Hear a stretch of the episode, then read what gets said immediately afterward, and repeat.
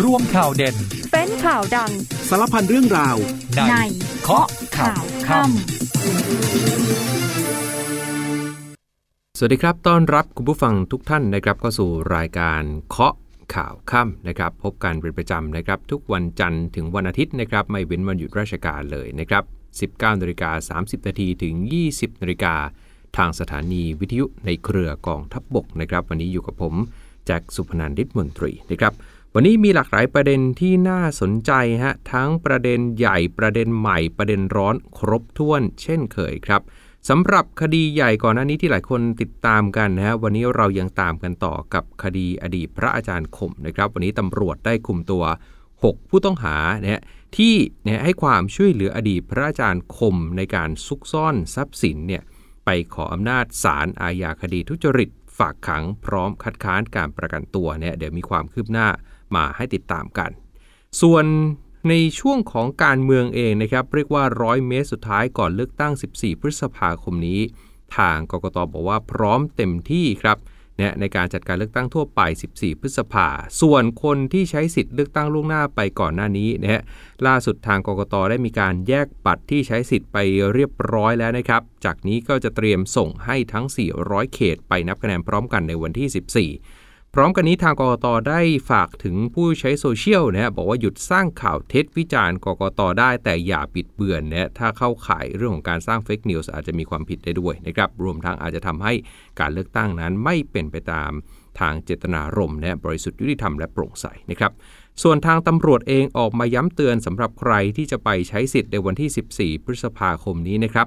งดแต่งกายด้วยเสื้อผ้าหรือว่าอุปกรณ์ตกแต่งต่างๆ ที่มีสัญลักษณ์เป็นโลโก้ของพรรคการเมืองในการเข้าคูหา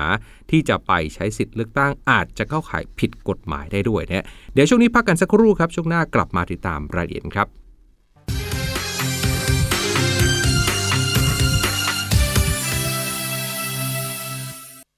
19นาฬิกา34 นาทีกลับมาเคาะข่าวกันต่อกับแจ็คสุพนันนะครับ อะฮะไปไล่เลียงคดีนี้กันหน่อยครับสำหรับอดีตพระวัดป่ายักยอกทรัพย์นะฮะวันนี้มีความคืบหน้าทางตำรวจได้คุมตัว 6 ผู้ต้องหานะฮะเป็นอดีตพระเนี่ยหคน เป็นคนงานของวัดอีก 1 คนนะฮะทั้งหมดทางตำรวจบอกว่าเป็นผู้ให้การช่วยเหลืออดีตพระอาจารย์คม หรือว่านายคมคงแก้วในการซุกซ่อนทรัพย์สิน ที่ยักยอกจากวัดไปมูลค่านับร้อยล้านนะฮะออกจากห้องควบคุมตัวที่กองปราบ ขึ้นรถตู้ไปขออำนาจศาลอาญาคดีทุจริต และประพฤติมิชอบกลาง ฝากขังผลัดแรก ในความผิดฐานเป็นผู้สนับสนุนเจ้าพนักงานเบียดบังทรัพย์ โดยทุจริต เป็นเจ้าพนักงานเบียดบังทรัพย์โดยทุจริตนะฮะเป็นเจ้าพนักงานปฏิบัติ หรือละเว้นการปฏิบัติหน้าที่โดยมิชอบและรับของโจรพร้อมคัดค้านการประกันตัวเนื่องจากเกรงว่าผู้ต้องหาจะหลบหนีและไปยุ่งเหยิงกับพยานหลักฐานนะครับ ขณะเดียวกันนะครับในเรื่องอีกเรื่องหนึ่งที่เป็นเรื่องใหม่นะสดๆร้อนๆของวันนี้เองนะครับมีการไปรวบนะครับอดีตนักบินที่ไปลวงสาวมีเพศสัมพันธ์ แล้วก็ตั้งกล้องแอบถ่าย แล้วเอาภาพของเหยื่อเนี่ยไปขายในกลุ่มลับเนี่ยเหยื่อสาวรู้ตัวร้องทางตำรวจช่วยจับกลุ่มนะครับ ทางตำรวจสืบสวน สอบสวนอาชญากรรมทางเทคโนโลยีหรือสอทนะครับนำกำลังเข้าตรวจค้นบ้านหลังหนึ่งแถวแถวราม 112 นะครับ เขตสะพานสูงกรุงเทพนะครับ ที่มีนายพัทรวิทย์ซึ่งเป็นอดีตนักบินสายการบินแห่งหนึ่งอาศัยอยู่ อีกจุดหนึ่งที่จันทบุรีครับ อยู่ในหมู่บ้านแห่งหนึ่งที่อำเภอเมืองจันทร์นะฮะเป็นบ้านของนายอัธพล ซึ่งเป็นผู้ต้องหาตามหมายจับสารอาญาในความผิดนะครับกระทำอนาจารหมิ่นประมาท โดยการโฆษณานำเข้าสู่ระบบคอมพิวเตอร์ ซึ่งข้อมูลลามกนะครับการจับกลุ่มครั้งนี้สืบเนื่องจากมีผู้เสียหายเข้าไปร้องทุกข์กับทางตำรวจสอทเนี่ยให้ดำเนินคดีกับนายพัทรวิทย์ที่เหยื่อเนี่ยรู้จักผ่านแอปพลิเคชัน หลายแอปเลยฮะ มีทั้ง Instagram Facebook Tinder นะก็เป็นโปรแกรมแอปพลิเคชันที่หลายคนใช้งานกันอยู่ทั่วไป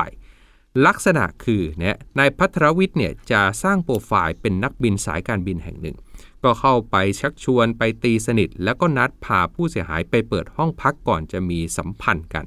ต่อมาปรากฏนะครับว่าผู้เสียหายไปรู้ว่าตัวเองเนี่ยมีคลิปหลุดของตัวเองในลักษณะอาจารอนาจารไปโผล่อยู่ในแอปต่างๆ ในแพลตฟอร์มต่างๆ ก็เลยมาร้องทุกข์กับตำรวจไซเบอร์ตำรวจก็ไปสืบทราบนะฮะว่าผู้ก่อเหตุเนี่ยคือนายพัทรวิทย์นายพัทรวิทย์เนี่ยอ้างตัวว่าเป็นนักบิน 1 คน อีกคนหนึ่งคือนายอัตพลเนี่ย เขาบอกว่าสองคนนี้เนี่ยกระทำการลักษณะนี้มาหลายครั้งแล้ว สอดรับกับแนวทางการสืบสวน ที่พบว่ามีการถ่ายคลิปขณะมีเพศสัมพันธ์กับผู้เสียหายที่เป็นหญิงสาวหน้าตาดี แล้วเอาไปปล่อยในกลุ่มลับที่เขาเปิดรับสมัครสมาชิก และจากการพิสูจน์ทราบคลิปที่ปรากฏในแอปพลิเคชัน ตัวย่อภาษาอังกฤษ 2 ตัวขออนุญาตไม่เอ่ยชื่อแล้วกันนะครับพบว่ามีเหยื่อถูกกระทำในลักษณะเดียวกันเนี่ยกว่า 29 ราย นอกจากนี้ยังมีรายงานครับว่าจากการตรวจประวัตินายพัทรวิทย์เนี่ยเคยถูกดำเนินคดี ลักษณะคล้ายๆกันมาแล้วที่สพสำโรงเหนือมีผู้แจ้งความดำเนินคดีที่สพโครกขามด้วย ซึ่งนายพัทรวิทย์เนี่ยเคยทำงานเป็นนักบินของสายการบินแห่งหนึ่งจริง แต่ว่าปัจจุบันเนี่ยออกจากการเป็นนักบินไปแล้วนะครับ ส่วนนายพัทรวิทย์เองเนี่ยให้การภาคเศษกับทางตำรวจ บอกว่ามีการติดต่อหญิงสาวผ่านกลุ่มไลน์ โดยในกลุ่มนั้นเนี่ยจะมีภาพหญิงสาวเข้ามาให้เลือกก่อนจะนัดหมายผ่านเอเย่นที่ดูแลกลุ่ม แล้วเอเย่นที่ดูแลกลุ่มที่ว่าคือนายอัตพล มีค่าบริการครั้งหนึ่ง2-3ถึง30,000บาท จะนัดเจอเหยื่อเนี่ยนะฮะในห้องที่นายอัตพลเนี่ยเป็นคนแนะนำโรงแรมให้ แล้วเขาบอกว่าห้องที่ได้ของโรงแรมนั้นก็จะเป็นห้องเดิมเสมอยืนยัน ไม่ได้ติดกล้องนะฮะนักบินอดีตนักบินที่ว่าเนี่ยเขาบอกเขาเองเนี่ยไม่ได้ติดกล้อง แล้วก็ไม่รู้ว่าใครติด และเขาบอกว่าเขาไม่เคยนัดกับหญิงสาวเองผ่านแอปพลิเคชันหาคู่ เขายืนยันว่าเขาเองก็เป็นผู้เสียหายเหมือนกันนะฮะอาจจะถูกนายอัธพลเนี่ยเป็นคนที่แอบถ่ายตั้งกล้องแอบถ่ายไว้ แล้วก็เอาคลิปเนี่ยไปปล่อยนะทางนายพัทรวิทย์เนี่ยหวังว่าตำรวจและศาลจะให้ความเป็นธรรมอะอันนี้ก็เป็นคดีใหม่สดๆร้อนๆ วันนี้ที่เข้ามาเนี่ยก็อยู่ในความสนใจของพี่น้องประชาชนเช่นเดียวกัน อีกคดีครับเส้นได้สอดอสไตล์ครับเข้าพบ DSI ให้ข้อมูลเรื่องของพนันออนไลน์ย้ำครับไม่มีเส้นทางการเงินที่เชื่อมถึงน็อตกองสลากและก็แทนไทย ที่ศูนย์คดียาเสพติดของกรมสอบสวนคดีพิเศษครับนางสาวพิมพ์ลัดาแววไทยสงหรือว่าเส้นได้สอดอสไตล์ซึ่งเป็นยูทูบเบอร์ชื่อดังพร้อมทนายเนี่ยแล้วก็ในไว้สุทธิเรืองวิทยาโชตซึ่งเป็นแฟนหนุ่มของเส้นได้เนี่ยเดินทางเข้าพบนายพงศธรอินอำนวยผู้อำนวยการศูนย์คดียาเสพติด และพนักงานสอบสวนเพื่อให้ปากคำในฐานะพยาน กรณีที่เธอเนี่ยไปไลฟ์สดบอกว่าเสียเงินให้กับเว็บพนันออนไลน์ร่วม 25 ล้านในช่วง 3 เดือนเท่านั้น พร้อมชี้แจงถึงความสนิทใกล้ชิดกับนายแทนไทยนรงกูล และนายพันธวัฒน์นาวิสุทธ์หรือว่าน็อตกองสลากซึ่งเป็น 2 นักธุรกิจชื่อดังที่มีส่วนผูกพันทั้งคดีฟอกเงิน ทั้งคดีเว็บพนันออนไลน์ เส้นได้บอกกับสื่อมวลชนแบบนี้ครับ บอกว่าวันนี้เธอเอาเอกสารที่มารายได้เอกสารต่างๆ ของบริษัท มามอบให้กับเจ้าหน้าที่ พร้อมให้คำชี้แจงเรื่องคอร์สการเรียนเกี่ยวกับเงินดิจิทัลที่ต่างประเทศทำให้เธอพอไปเข้าคอร์สนี้ก็เลยได้รู้จักกับแทนไทยกับน็อตจนมีภาพปรากฏตามสื่อต่างๆ ยืนยันว่าไม่รู้จักเป็นการส่วนตัว เพราะเวลาไปเรียนก็ไปเรียนเป็นหมู่คณะ แล้วที่สำคัญไม่มีเส้นทางการเงินที่เชื่อมถึงกัน เคยแค่ไปเลี้ยงเครื่องดื่มแอลกอฮอล์แล้วก็ยืมเงิน 300 ที่ต่างประเทศ เพราะว่ายืมเงินไปซื้อผ้าผู้หัวแค่นั้นเอง ไม่มีส่วนรู้เห็นไม่มีความเชื่อมโยงใดๆ ส่วนเรื่องเว็บพนันออนไลน์นะคุณเส้นได้บอกว่าจบลงไปแล้วเนี่ยโดยทางตำรวจกองบัญชาการสืบสวนสอบสวนอาชญากรรมทางเทคโนโลยี ได้ส่งคดีถึงศาลแล้วก็จ่ายค่าปรับไปแล้ว 1,000 บาท ขณะที่ DSI ได้มุ่งสอบปากคำเฉพาะความเชื่อมโยงกับบุคคลที่ DSI กำลังสอบสวนคดีสำคัญอยู่เท่านั้น ยืนยันว่าไม่มีความเชื่อมโยงใดถึงกัน เพราะตัวเองทำธุรกิจใสสะอาด แต่ยอมรับว่าผิดพลาดที่ไปรู้จักกับคน ที่ชักชวนให้ไปเล่นพนันจนกลายเป็นเรื่องราวเช่นนี้ขึ้นมาเนี่ยอะวันนี้ก็มีความคืบหน้าสำหรับคดีของคุณเส้นได้สอดอสไตล์ก็ไปเข้าพบทาง DSI เนี่ยก็เอาหลักฐานต่างๆ ไปยื่นให้ทาง DSI หลังจากนี้ก็รอผลการสืบสวนสอบสวนกันอีกครั้งหนึ่งนะครับ เดี๋ยวช่วงนี้ไปพักฟังภารกิจทหารสักครู่ฮะแล้วก็ช่วงหน้ากลับมายังมีอีกหลากหลายประเด็นร้อนที่ต้องติดตามกันกับเคาะข่าวค่ำครับ กองทัพบกดำเนินทุกภารกิจเพื่อเสริมประสิทธิภาพของกำลังพล และร่วมสนับสนุนทุกภารกิจเพื่อดูแลประชาชน เริ่มกันที่กองพลที่ 1 รักษาพระองค์ โดยกองพันทหารราบที่ 2 กรมทหารราบที่ 31 รักษาพระองค์ จัดชุดครูให้ความรู้เกษตรทฤษฎีใหม่ เรื่องการเลี้ยงแพะกับทหารกองประจำการ เพื่อนำความรู้ไปประยุกต์ใช้ หรือนำไปถ่ายทอดให้กับคนในชุมชนหลังจากปลดประจำการณศูนย์เศรษฐกิจพอเพียงของหน่วยจังหวัดลบบุรี ศูนย์การฝึกนักศึกษาวิชาทหารมณฑลทหารบกที่ 23 สนับสนุนชุดครูฝึก ฝึกอบรมเยาวชนผู้กระทำความผิด เพื่อปรับเปลี่ยนพฤติการด้านอารมณ์ คุณธรรม จริยธรรม ระเบียบวินัย ตามโครงการสนับสนุนการแก้ไขบำบัดฟื้นฟูเด็ก เยาวชนและครอบครัว ของศาลเยาวชนและครอบครัว พื้นที่อำเภอเมืองจังหวัดขอนแก่น กองพันทหารราบที่ 2 กรมทหารราบที่ 13 จัดชุดช่างจิตอาสาเข้าปรับปรุงซ่อมแซม โรงเรียนตามโครงการทหารพันดี ชุมชนเบิกบานอาหารปลอดภัย โดยได้ดำเนินการจัดหาวัสดุอุปกรณ์ในการซ่อมแซม และปูกระเบื้องบริเวณด้านหน้าห้องประชุมโรงเรียน ณ โรงเรียนบ้านดอนบากตำบลบ้านโคกอำเภอสร้างคอม จังหวัดอุดรธานี กองพันทหารม้าที่ 20 กรมทหารม้าที่ 5 รักษาพระองค์ จัดกำลังพลจิตอาสาดำเนินกิจกรรม จิตอาสาเราทำความดีด้วยหัวใจ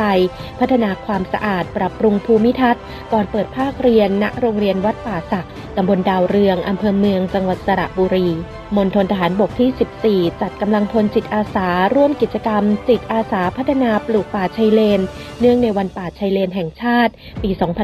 2566 ณ ศูนย์ศึกษาธรรมชาติและอนุรักษ์ป่าชายเลนเพื่อการท่องเที่ยวเชิงนิเวศ อำเภอเมืองชนบุรี จังหวัดชนบุรี กองพันซ่อมบำรุงที่ 21 กองบัญชาการช่วยรบที่ 1 จัดกำลังพลชุดช่างจิตอาสาเข้าดำเนินการซ่อมแซมหลังคาอาคารเรียน และโรงจอดรถที่ได้รับความเสียหายจากพายุฤดูร้อน เพื่อให้สามารถกลับมาใช้งานได้ก่อนเปิดภาคเรียน ณ โรงเรียนบ้านโค้งประดุตำบลเกาะจันทร์อำเภอเกาะจันทร์จังหวัดชนบุรี และปิดท้ายที่กองกำลังนเรศวรส่งกำลังพลร่วมสร้างฝายชะลอนน้ำบริเวณลำห้วย บ้านห้วยกู่ปะตำบลแม่ลาหลวงอำเภอแม่ลาน้อย จังหวัดแม่ฮ่องสอน เพื่อเพิ่มความชุ่มชื้นให้กับพื้นป่า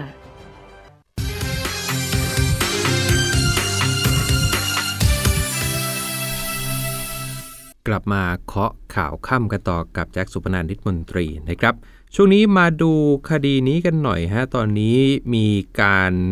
ขายแบงค์พันปลอมระบาดอยู่นะทางตำรวจปอสรู้ข่าว แล้วก็ร่วมกับทางแบงค์ชาติไปรวบหนุ่มนะที่ปลอมแบงค์พันขายส่งทั่วประเทศรับว่าทำมาแล้วกว่า 30 ครั้ง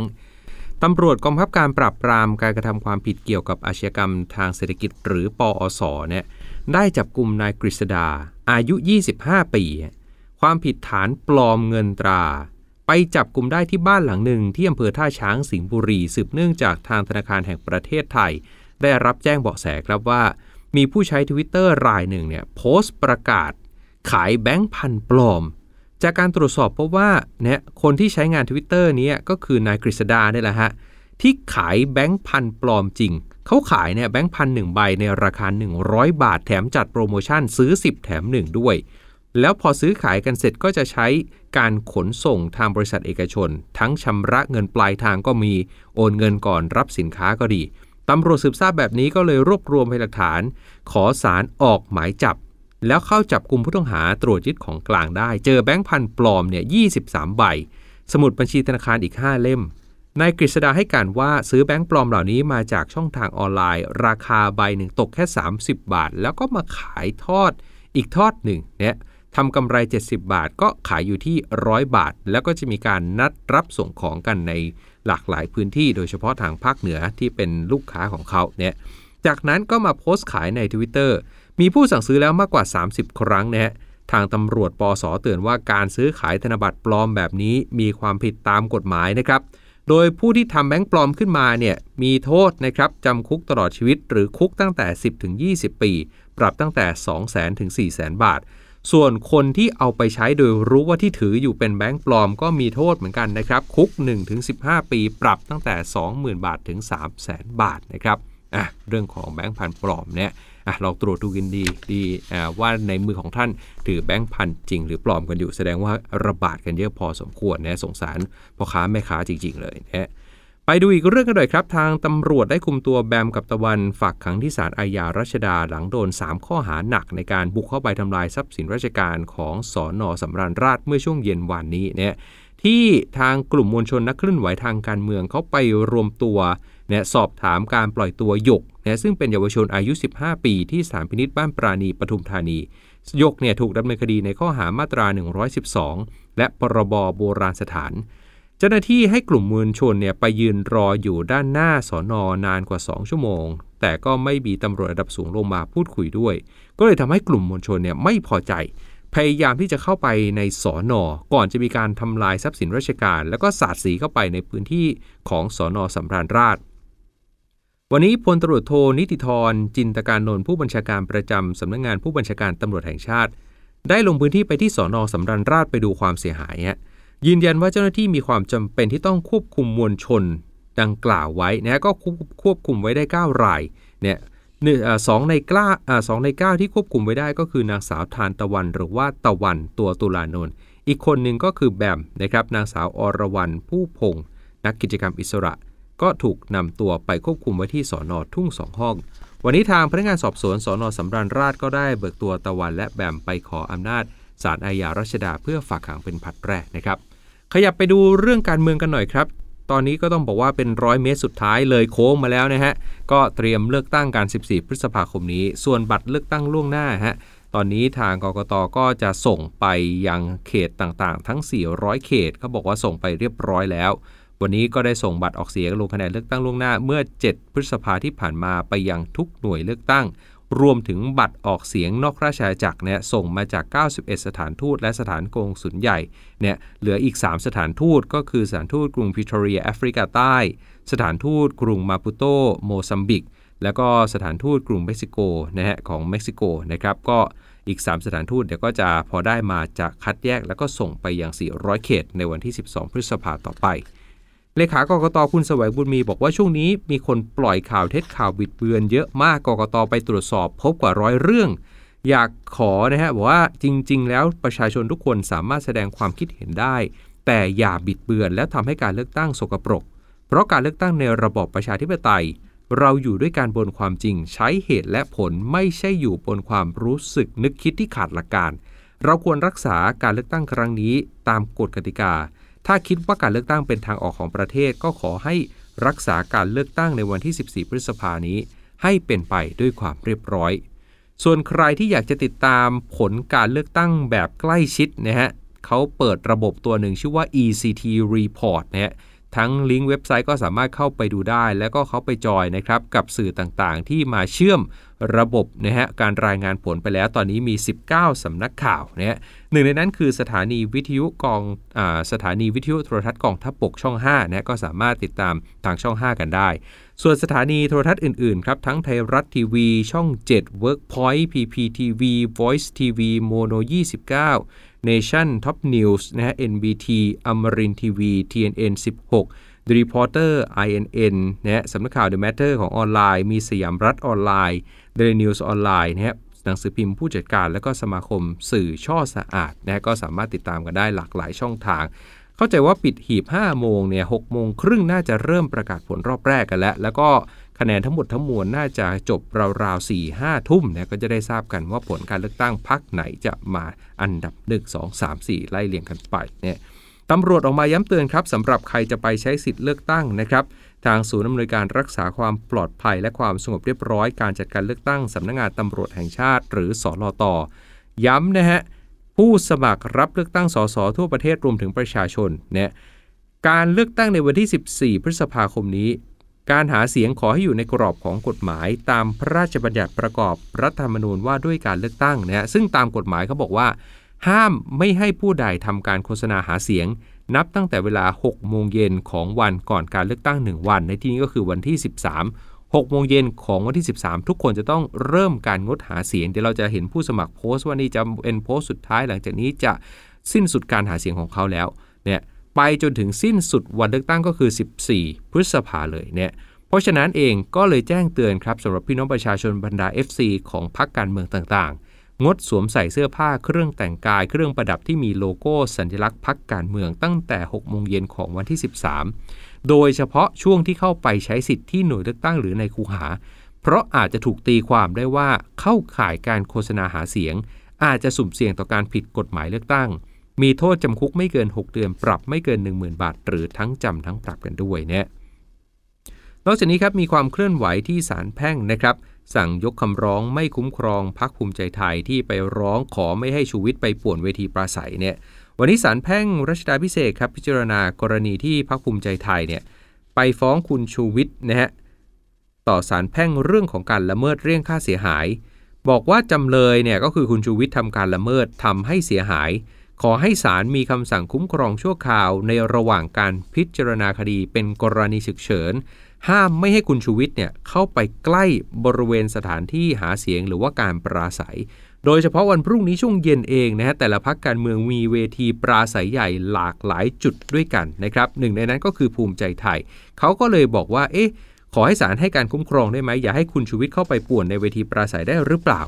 ศาลพิเคราะห์คำร้องแล้วเห็นว่าจำเลย มีสิทธิ์จะแสดงความคิดเห็น และเดินทางไปรับฟังการปราศัยที่จัดเป็นเวทีสาธารณะได้ การห้ามไม่ให้จำเลยเข้าใกล้บริเวณที่ปราศัยหาเสียงของโจทย์จึงเป็นการจำกัดสิทธิเสรีภาพของจำเลยเกินสมควร จึง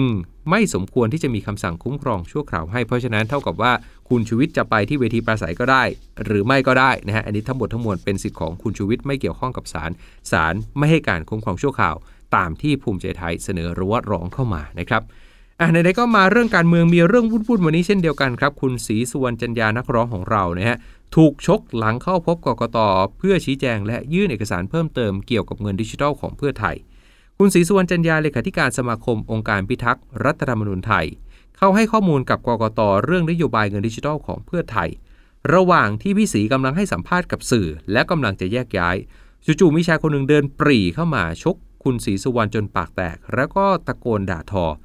บอกว่าฟ้องไม่เข้าเรื่องฟ้องไปทำไมพักเพื่อไทยพักก้าวไกล ไปฟ้องนายพิธาทำไมเขาจะเลือกตั้งกันอยู่แล้วเนี่ยต่อมาทราบว่าคนที่ก่อเหตุชื่อว่านายทศพลอายุ 67 ปีเป็นอดีตอาจารย์เนี่ยเขาให้สัมภาษณ์กับสื่อเขาบอกว่าเขาเนี่ยไม่ได้ชก แค่ใช้ฝ่ามือตบไปเท่านั้น เพราะว่าหมั่นไส้ที่นายศรีสุวรรณไปร้องเรียน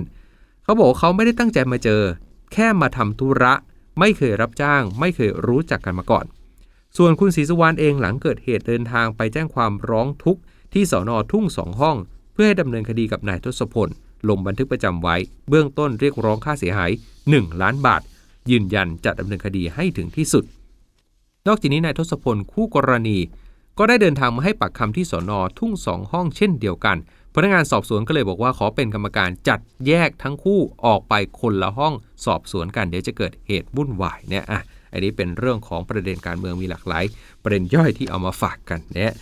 ยังมีเรื่องของยาเสพติดที่ตอนนี้ดูเหมือนว่าจะมีการระบาดของยาเสพติดตัวใหม่ตัวหนึ่งเนี่ยทางคุณหมอเองออกมาเตือนภัยครับตอนนี้ มีการใช้ยาเสพติดโดยเฉพาะในกลุ่มนักเที่ยวกลางคืนตามสถานบันเทิงต่างๆ เขาเรียกยาเสพติดชนิดนี้ว่า Happy Water มีส่วนผสมจากยาเสพติดหลายชนิดที่ออกฤทธิ์ต่อจิตประสาทและอันตรายถึงชีวิตครับ ทางรองที่ปดีกรมการแพทย์นะฮะคุณหมอมานัทโพธาพรบอกว่าเจ้ายา Happy Water เนี่ยมีการเอายาเสพติดหลายชนิดมาผสมกันครับ ทั้งเคตามีนไอซ์ยาอีเมทแอมเฟตามีน ไดอะซิแพม คาเฟอีน ทรามาดอล หรือยาที่ออกฤทธิ์ต่อจิตประสาทหลายหลายตัวมาผสม แล้วก็มาผสมในเครื่องดื่มอีก เวลาดื่มเข้าไปเนี่ยมันจะออกฤทธิ์ต่อจิตประสาท กระตุ้นประสาท หลอนประสาท กล่อมประสาท กดประสาท ทำให้คนดื่มหรือคนเสพเนี่ยเคลิบเคลิ้มสนุกสนานเนี่ยแล้วก็เลยทำให้ตรงนี้กลายเป็นที่นิยมในกลุ่มนักเที่ยวกลางคืน กลุ่มปาร์ตี้ในพื้นที่ส่วนบุคคล private party ต่างๆ ทั้งชาวไทยและชาวต่างชาติอย่างรวดเร็ว แล้วก็มีแนวโน้มว่าจะแพร่ระบาดเป็นวงกว้าง ก็เลยเป็นเรื่องที่น่าเป็นห่วงเป็นอย่างมาก คุณหมอบอกว่าการใช้ยาเสพติดหลายชนิดรวมกัน แล้วไปเสพในปริมาณมาก แล้วไปร่วมกับการดื่มแอลกอฮอล์มีความเสี่ยงอาจทำให้หัวใจล้มเหลวอันตรายถึงขั้นเสียชีวิตได้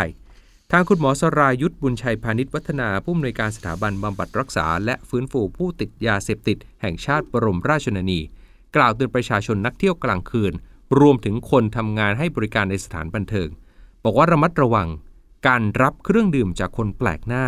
เตือนตัวเองไว้เสมอครับว่าการใช้ยาเสพติดทุกชนิดมีความอันตราย ส่งผลต่อร่างกายของผู้เสพเป็นสาเหตุของการเกิดความรุนแรง และอาชญากรรมและที่สำคัญ รุนแรง ถึงขั้นเสียชีวิตได้ โดยเฉพาะใครที่ไม่ได้ตั้งใจ แล้วมีคนส่งเครื่องดื่มมาให้ ท่านดื่มเข้าไปอาจถึงตายได้นะครับอะวันนี้เอามาฝากกันกับเคาะข่าวข้ามวันนี้หมดเวลาแล้วนะครับ ผมแจ็คสุพนันท์ริศมนตรีลาคุณผู้ฟังทุกท่านไปก่อนครับ สวัสดีครับ ลกข่าวทั้งวันให้คุณรู้ข่าวไม่ตกประเด็น ช่วงเคาะข่าวค่ำกับพิธีกรคนข่าว พบกันทุกวันจันทร์ถึงวันอาทิตย์ไม่ควรพลาด เพราะคุณจะไม่ตกข่าวที่คิดแล้วเคาะ ทุกวันส่งตรงถึงคุณ ตั้งแต่เวลา 19นาฬิกา30นาทีถึง 20นาฬิกาโดยประมาณ ทางสถานีวิทยุในเครือกองทัพบบก